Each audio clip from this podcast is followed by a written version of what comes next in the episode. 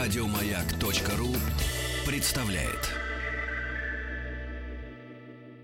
А сейчас э, практически можем перейти Да. плавно к клинику Фадеева. Ага.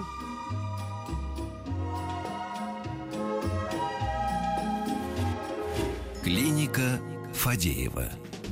Валерий Михайлович Свистушкин, которого, может, и не надо кому-то представлять, а вдруг кто-то подключился только что на новых частотах, тогда скажу, что это главный отоларинголог Центрального федерального округа России, директор лор-клиники Первого Московского медицинского университета имени Сеченова и профессор. Здравствуйте, дорогой Валерий Михайлович. Добрый день. Рада вас видеть вновь. У нас сразу будет к вам такой ли- личный, мы будем использовать врачей как в личных целях. У нас последние 2-3 месяца то у Дробышевой, то у меня, то, значит, у Колосовой какие-то в, в носу и в горле штуки связаны. Мы грешим то ли на кондиционеры, и не потому что они работают или не работают, а какой-то, может, там какой-то вирус или грибок. У нас постоянно полный нос какой-то слизи. И, и- и- и как Особенно, и- когда мы приходим в студию. Да, вот в студии здесь, да, Да. вот это вот как-то объяснимо с точки зрения вашей науки. Да, ну, наверное, все-таки это А не- выходим из студии, нормально там дышим. А здесь опять. Ну, какой-то особый микроклимат здесь, скорее всего, он влияет. И, наверное, здесь сложно сказать, что вирусы это или грибы, без исследования, Да. так сказать, наверное, действительно невозможно.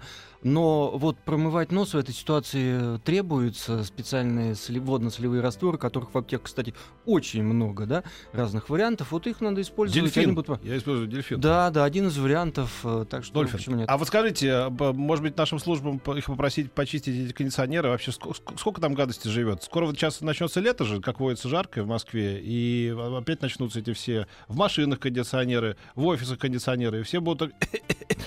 Здесь даже, наверное, не столько э, само влияние кондиционера, как там на пристанище всяких микробов и Да. вирусов, да, как скорее перепады температур. Ага. От э, человек э, вспотел, ему очень жарко, он идет в холодную студию под кондиционер, и Да. вот здесь всякие проблемы начинаются. Да. 5533, начинайте сообщение со словом «Маяк». Э, Вашему любимому доктору задавайте вопросы, связанные с ухо, горло, носом.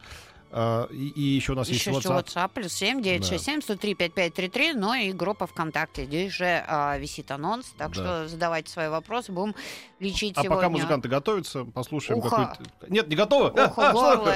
А, ухо, а, горло и нос. Врасплох сейчас Дробышева. А? Зачем ты так делаешь? А Давай чтобы лучше... В тонусе была, в тонусе. а, давайте все-таки сейчас... Готово. а,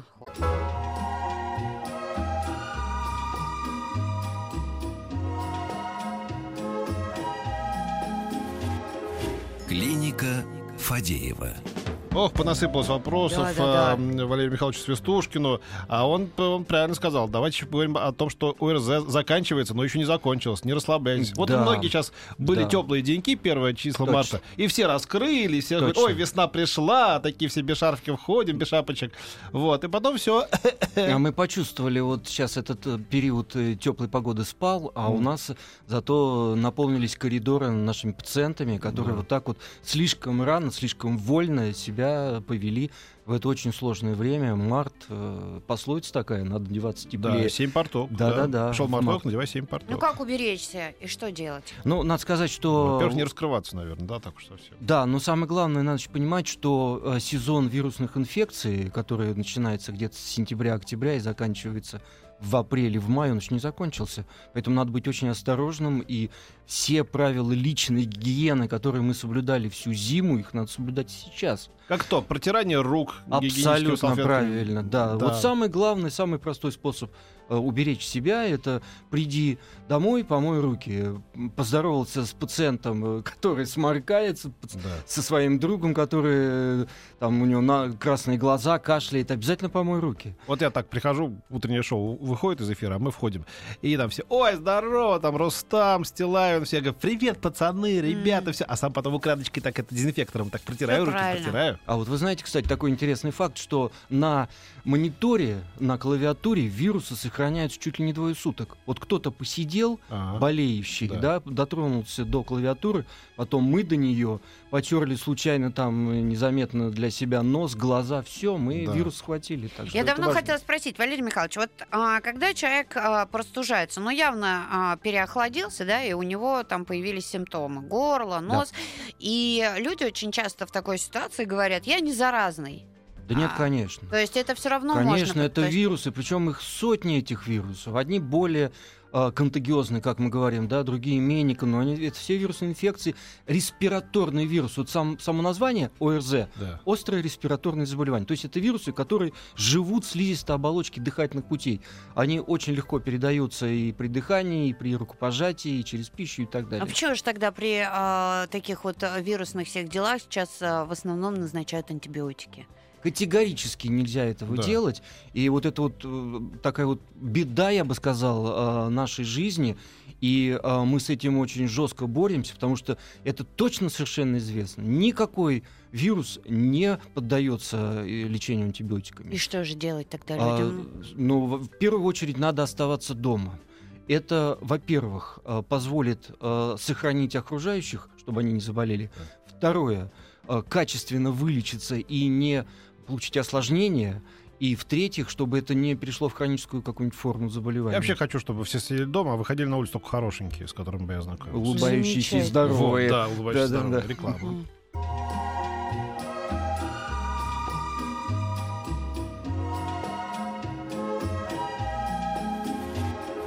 Клиника Фадеева.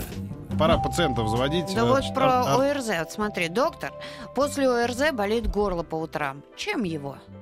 чем его. А, У боли в горле э, огромное количество причин. И э, от каких-то хронических заболеваний до затянувшихся острых процессов. Поэтому, конечно, надо идти к доктору. Именно к доктору, к отоларингологу, Да. чтобы решили А проблему. бывает так, что вот утром ты стоишь, першет горло, а потом оно проходит. Да. И что? И так? бывает и такое. И а, вот я уже сказал, что, ну, наверное, десятка-два причин э, такого состояния можно насчитать. И, кстати, еще одна проблема в этом плане. И мы сейчас очень хорошо об этом знаем и всегда говорим. Если у пациента имеется изжога, и она достаточно частая, Да, горло красное. это говорит о том, что эм, недостаточность желудочного клапана и при этом содержимое желудка э, забрасывается кверху, особенно в лежачем положении.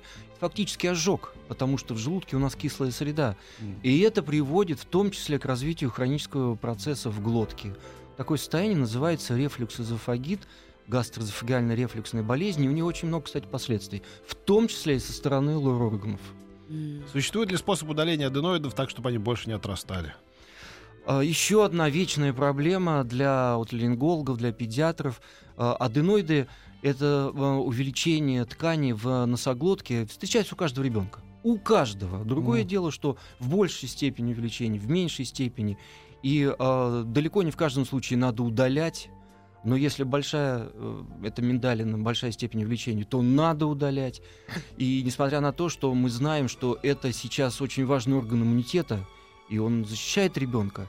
а, Но, тем не менее, если большая степень удаления, то надо удалять. Э, А- Степень увеличения надо удалять. А что, почему? А вот, а вот ам, то, что спрашивает а, наш уважаемый радиослушатель, ам, своего максимума развития они достигают к 6-8 годам. Если удалить раньше, что, еще раз повторяю, приходится иногда это делать, то вот если в 3-4 года удалять эти аденоиды, то они могут снова вырасти. А вот И тут, это, это обычная Ну ситуация, да. ничего особенного здесь нет. вот тут пишут тоже, мне кажется, надо успоко... мне так кажется, надо успокоить женщину. А, сыну двух лет ночью увезли на скорой, температура 37,5, выдыхает тяжело. Первоначально поставили острый обструктивный бронхит. Что это такое? Предвестник астмы? Ну, мне кажется, это не связано. Нет, не совсем так, конечно, вернее, совсем не так, но то, что увезли, и хорошо, здесь лучше перестраховаться, потому что у детей, у маленьких детей вирусы могут вызывать отек гортани, и тогда ребеночек может просто начать задыхаться, и в этой ситуации самая главная помощь, конечно, вовремя э, обратиться за медицинской помощью. М. А, Здравствуйте, доктор. Подскажите, пожалуйста, я занимаюсь профессионально вокалом, и у меня хронический танзелит. Хочу удалять гланды, но боюсь, что голос изменится. Что вы посоветуете? Спасибо, Марина Москва. Да, вот такие профессионалы с э, э, хронической патологией для нас тоже определенная проблема, потому что тембр голоса в какой-то степени может меняться, потому что там, может быть, какие-то небольшие рубцовые процессы развиваться после удаления. Поэтому здесь надо обсуждать с оториноларингологом. Существуют э, способы такого легкого, скажем так, э, воздействия, не радикального удаления, а такие мягкие хирургические способы лечения Это что? этого заболевания. Ну, мы используем новые технологии всевозможные, лазеры, радиоволновые установки, э, холодную плазму и так далее, и так далее. То есть это до- должен определить вот оториноларинголог. Во-первых, надо удалять или нет, потому что далеко не в каждом случае удаление требуется.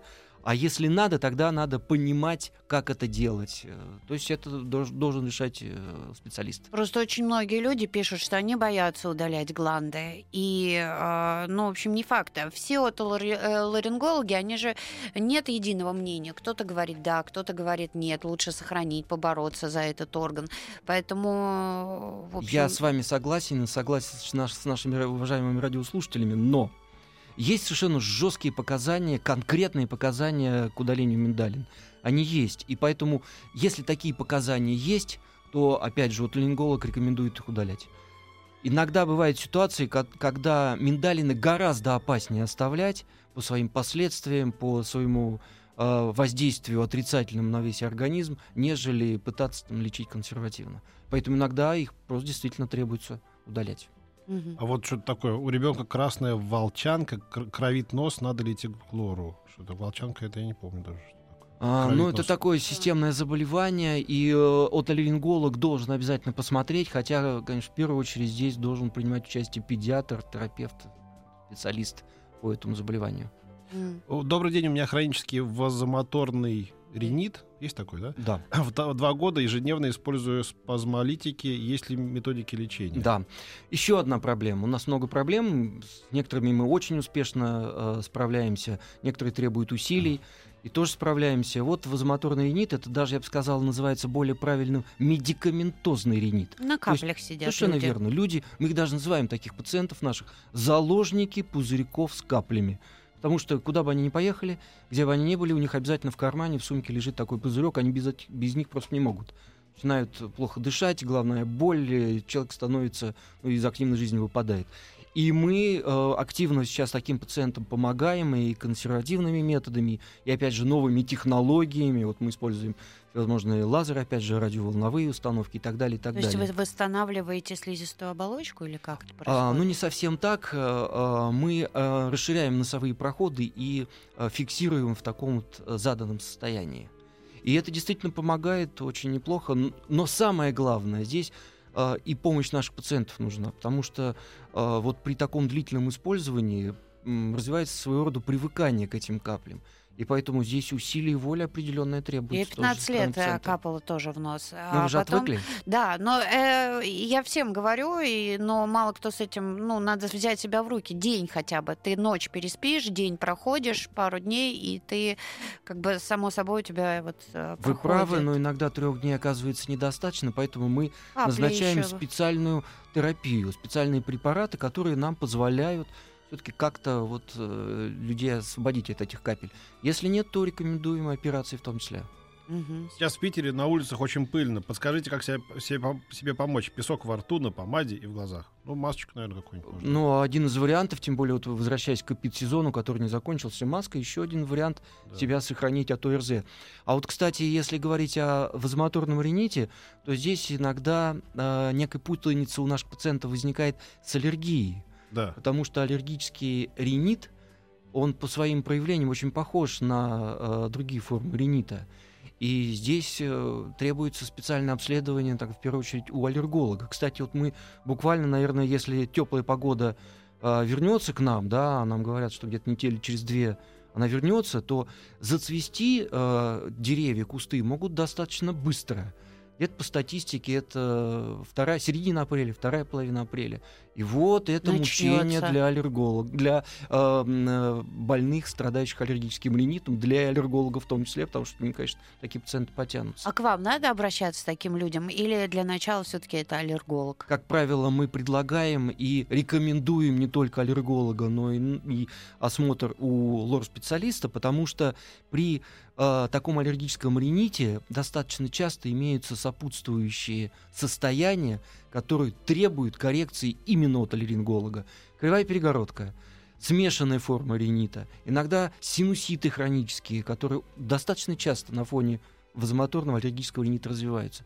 Это требует э, консультации от рин- М. Ты собирай сейчас все вопросы, потому что мы прервемся на новости, на Риклу. Да, да, WhatsApp не забывайте, плюс семь девять шесть семь сто три пять пять три три. Если у вас проблемы с ухом, горлом или носом, то это к нам. Сегодня у нас а, в гостях а, Валерий Михайлович Не Свистушкин. в гостях, а у себя в клинике практически. Ну Да, да, практически, да. Ведет Кабинет прием. с приемом. Дневной Да, обход. да, да, да.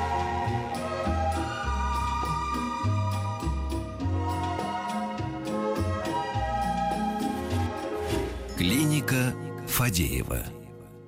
Давай, друг Сова Савай. Ивановна, читай, какие там. Да, мы продолжаем говорить э, с главным отоларингологом Центрального федерального округа России, директором ЛОР э, клиники Первого Московского медицинского университета имени Сеченова, профессором Свистушкиным Валерием Михайловичем. И вы задаете свои вопросы, и э, вот один из них.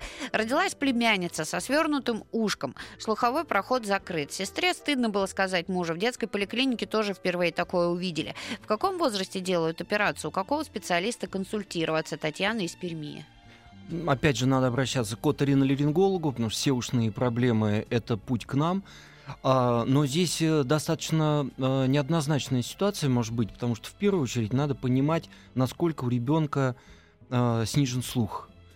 И вот такое специальное обследование, кстати, у нас сейчас существуют специальные проекты, программы в роддомах, мы проводим скрининг новорожденных по слуху и э, определяем, насколько слух имеется, отсутствует, снижен, и это принципиально важно, потому что мы сейчас хирургическим путем практически можем вернуть слух или улучшить слух э, любому ребенку, если это связано именно с лор-органами, а, скажем, там не с нервами слуховыми, не мозговыми структурами. И это надо знать как можно более ранний срок, как как можно более раннем возрасте. И тогда мы можем успешно это, этому помочь. Здравствуйте, кривая перегородка с детства. Не храплю, нет проблем с дыханием. Но в последнее время стал простывать и болеть гайморитом. Может быть, причина в искривленной перегородке? Абсолютно. Однозначно говорю категорически да. И эта ситуация требует коррекции. И, опять же, дорога к Да. оториноларингологу. Ну, надо, надо ли исправлять, спрашивает человек, надо. Как, Да, там, вот сказать. всем говорят. Ну, по-моему, Нет, всем нет. ставят искривление перегородки. Ну, Нет, абсолютно точно? Просто у правы. всех разные как бы степени искривления, Конечно, да. конечно. Идеально ровных перегородок нет, всегда есть искривление в большей или меньшей степени. Но одно дело, у пациента нет никаких проблем, нет никаких жалоб, он всю жизнь живет с нормальным, свободным дыханием носом. Да. Тогда и не требуется никаких действий. А, у нас даже такой есть лозунг, что нос должен дышать 24 часа в сутки. Так природа уготовила ему эту роль, и, собственно, мы боремся за чистоту дыхания. Ребенок 6 лет иногда похрапывает ночью или спит с открытым ртом. Насморка с утра не бывает, свободно дышит носом. Надо ли беспокоиться? Или можно сделать обследование эндоскопии в таком раннем возрасте? 6 лет это уже далеко не ранний возраст на самом деле. И э, такие обследования мы делаем и в более раннем возрасте. И, скорее всего, опять-таки проблема в аденоидах. Надо определять степень ее увеличения. Потому что если э, дыхание затруднено, и первым таким признаком является э, плохое дыхание ночью, и храп такой сиг- сигнальный э, звоночек в этом плане, то, значит, надо обследоваться и определять, надо удалять или нет. Работаю гидом. Общая проблема гидов – это отсутствие голоса Голос, в середине да. сезона. Да. Есть ли препараты, способные быстро помочь? Ибо уйти с работы даже на неделю нет возможности. Надо идти к оториноларингологу, э, даже, может быть, конкретно к фониатру. Это специалист, который занимается именно проблемами голоса, заболеванием голосового аппарата. И э, обследоваться и понимать, что надо делать. Иногда таблетки, иногда специальные упражнения, а иногда физиотерапия, а иногда и хирургические воздействия.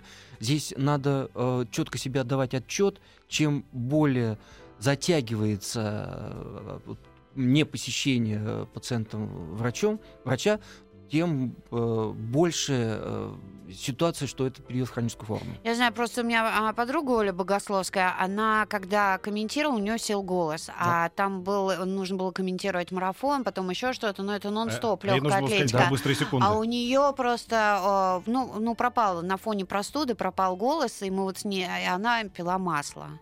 Она говорит, я ходила вот с этим маслом, только это мне помогало. Ну, обычно мы с вами понимаем, что это не лечение, но это, не лечение, это облегчение. Ну вот и здесь ситуации, да? спрашиваю, это да, по поводу временного облегчения, Да. в принципе. Ну, то есть А, вот такого- вот, э, особенно я обращаюсь к тем нашим радиослушателям, работа которых связана с голосовой нагрузкой. Надо идти к специалисту. перейдет в хроническую форму, и охриплость будет постоянной, не дай бог. И что тогда? А это работа, это жизнь связана с этим. С детства хронический отит и мезотемпонит. Да. Как следствие снижения слуха. Что Да. можно сделать? Пожалуйста, с уважением, Алексей Челябинск. Категорически э, обращаться к специалисту, обследоваться и проводить лечение. И мы сейчас такие операции проводим. И, кстати, они, как правило, проводятся по квотам. И местные э, департаменты здравоохранения это хорошо знают. И таких пациентов к нам присылают. И мы очень удачно и успешно помогаем. Вот Рамиль спрашивает, ему 30, и что ему делать с аденоидами? Есть дискомфорт. А, Категорически идти к лор-врачу, потому что, как правило, аденоиды э, исчезают это полипы, полностью. которые... Нет, это не полипы. Если это аденоиды, то это вот такая плюс ткань именно в носоглотке. Надо разбираться. Потому что, как правило, повторяю, э, аденоиды к 15-16 годам исчезают. Если не остаются, надо понимать, что это такое и насколько с этим можно жить или надо эт- этим заниматься. Пять лет назад была операция канта... конхотомия Да. и удаление части хряща. Периодически беспокоит носовое кровотечение при повышении давления. Стала часто закладывать уши при низком давлении. До операции ничего такого не наблюдал. Можно как-то повлиять а, хотя бы на закладывание ушей? Спасибо. Конечно, можно и надо обследоваться, потому что э, это может быть связано с носом, может быть не связано с носом. Заложенность ушей имеет тоже массу причин. Надо разбираться. Мгм. Давай, ты давай, читай. замолчал-то? Нет, я выбираю просто. Был гайморит, сделали проколы, после этого началось. Гайморит начался стабильно раз в полгода. Промываю стабильно долфином, плюс работаю на мебельном производстве. Пыль, опилки, вот это вот все. Иногда начинаю задыхаться. Подскажите, как быть, что делать? Дамир из Казани, спасибо. А, Идет разговор о хроническом воспалении пазух носа, о хроническом гайморите. И э, пункция здесь, конечно, это не та причина, которая вызвала это, э, этот хронический процесс. И это, кстати, ошибочное мнение, которое почему-то у наших радиослушателей часто возникает. Раз мне сделали одну пункцию, значит, у меня возник хронический процесс. Нет. Э, Дело в том, что пункция это всего лишь одна из составляющих в лечении гайморита. И там много этих составляющих. И делать только пункцию без использования других способов лечения нельзя. И если вот этот комплексное лечение проводится, да, включая пункцию, то до хронического процесса дело может и не дойти. И, как правило, не доходит. Поэтому надо делать все своевременно, надо делать качественно.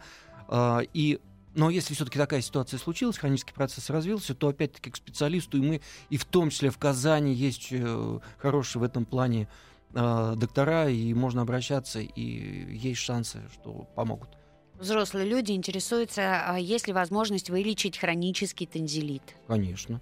Э, Хронический танзелит лечится либо консервативным путем, либо операцией. Э, Хирургический путь. Ну вот если называемый. исключить э, удаление, да, допустим, а как консервативно это? Специальные методики существуют, современные промывания, специ- с- современные специальные установки для э, ликвидации воспаления вот в этой ткани. А дальше надо смотреть. Если оно не помогает, значит, надо думать, почему не помогает. И если мы понимаем причину отсутствия эффекта, то ставится вопрос об удалении. Но начинаем э, всегда все-таки чаще всего, скажем так, начинаем с консервативных способов. Вот смешно. При насморке надо помазать бальзамом звезда активные точки на лице. О, вот хорошо от всего. Бальзам звездочка. Ну слушайте, мы все-таки не в 77-м году уже. Прошло все-таки еще что-то вперед. Да, я все-таки хотел вернуться к этим двум проблемам, о которых мы уже сегодня говорили. Это проблема ОРЗ, которая еще, эта проблема не закончилась. И у нас был достаточно все-таки сложный, особенно январь и февраль. Количество заболевших в Москве гриппом и ОРЗ было достаточно велико. Сейчас, к счастью, ситуация стала поспокойнее, хотя, повторяю, рано э, раздеваться и идти э, раздетым на такую холодную погоду, да, на холодную улицу, и беречь себя. Беречь себя, вот эти индивидуальные средства защиты, они существуют. И ради бога, уважаемые радиослушатели, надо оставаться дома, не заниматься самолечением, вызывать доктора. Потому что вот все неприятности, которые еще раз этот эпидсезон показал, э, все неприятности связаны с самолечением и поздним обращением к докторам. Мгм. Сразу бегите. А, кисты в верхнечелюстных пазухах стоит ли удалять? Аркадий из Санкт-Петербурга спрашивает. Иногда да, если они становятся очень большими и имеют определенную симптоматику, но достаточно часто они не имеют никаких проявлений, и пациенты даже об этом и не знают. У Вот, них есть э, какие-то кисты. А вы скажите, вот э, правда ли, что чем больше сморкаешься, тем больше слизи выходит? То есть она как бы начинает тебя... То есть это такой замкнутый круг. А, ты как бы раздражаешь оболочку носа внутреннюю, да, и она как отвечает на это. А поменьше делаешь, и поменьше у тебя вытекает. Знаешь, некоторые, некоторые вот там, вот каждые там 15 минут что-то Я такое. думаю, что ответит уже э, Валерий Михайлович э, после небольшой паузы. Ты долго Хорошо. вопрос, То есть Петька, вы даете задавал. мне время для осмысливания. Да, да, да, да.